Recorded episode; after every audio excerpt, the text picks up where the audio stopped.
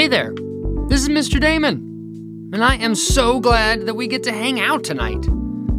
Did you get to do anything fun today? Like, mm, let's see, eat a life size Sour Patch Kid? Or maybe have a Nerf battle with a baby panda? Or climb to the top of Mount Everest? Okay, well, maybe not those things, but I do hope that you get to you got to laugh and smile today. Do you know Jesus hides special moments inside each day for us to laugh with our friends, smile at something funny, have fun and enjoy? It's true. God wants you to laugh and to smile, even when things don't go exactly as planned. In our story yesterday, we learned about when Jesus was a 12 year old boy and snuck away from his mom and stepdad to be in the temple with God, his heavenly Father. Well, buckle your seatbelts because today we're going to jump in a time machine and travel 18 years into Jesus' future. The next time that we see Jesus, he's now a 30 year old grown up with an awesome beard. So we found out about when Jesus, when he was born, when he was two, when he was 12, and now again when he's 30 years old. Well, Jesus had a cousin named John. And John was, mm, how do I say it, different from most people. Instead of living in a cozy home, John chose to buy a tent and to live in the desert. Instead of wearing jeans, hoodies, or shorts, John made his clothes out of camel hair. You're not going to believe what I'm going to tell you next.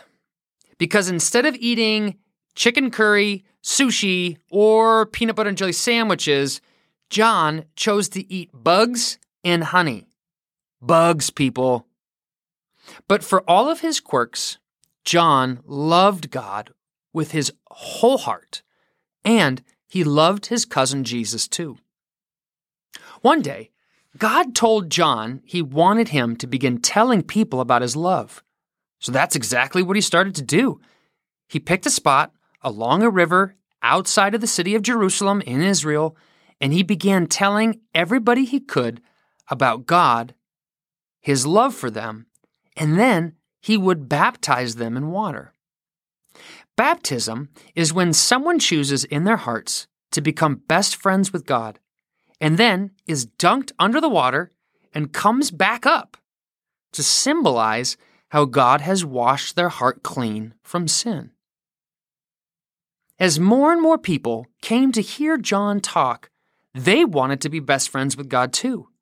Poor people, rich people, young people, old people, people from different countries and with different skin colors all came to hear John tell them about the Savior called the Messiah that God was sending to the earth to rescue people from sin. John knew that the Messiah was close, he could feel it. And one day, Jesus came down to the Jordan River to listen to his cousin John preach. The crowd was huge, and the sun shone down as the man with the camel hair clothes, the big smile, and bug parts in his teeth told the people about the Messiah, God's rescuer. Then Jesus did something that shocked John. He asked John to baptize him in the river. John was surprised. You see, he grew up with Jesus. He knew that Jesus had never done a single bad thing. That's right, never disobeyed, never had a bad attitude, never told a lie, never stole anything from like the local 7 Eleven.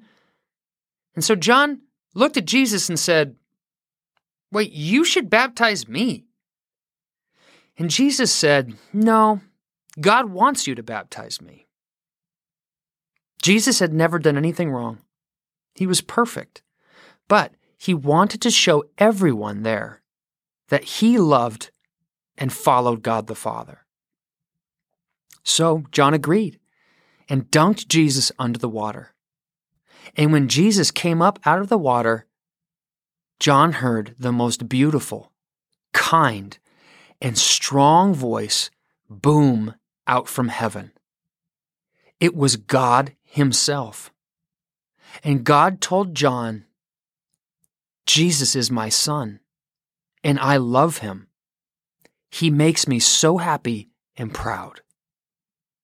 In that moment, John knew Jesus wasn't just his cousin. Jesus is the Messiah, God's Savior, sent to rescue the world from sin. That Jesus is God. And from that day on, John told everybody he could about Jesus. It was his favorite thing to do. He told people they needed to listen to Jesus, believe that he is God, and become best friends with him. Thousands of people believed in Jesus because of what John said. John was a part of Jesus' earthly family. But that day, John joined Jesus' heavenly family because he believed that Jesus was God Himself. And when we say yes to Jesus' love, we become a part of God's family too. Do you know that you are God's son or God's daughter? He loves you more than anything in the world.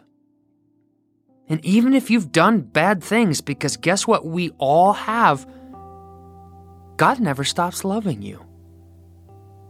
When we believe that Jesus is the Savior, the rescuer of the world, and that He died on the cross to free us from sin, God the Father shouts down from heaven just like He did for Jesus, and He says about you, You are my child.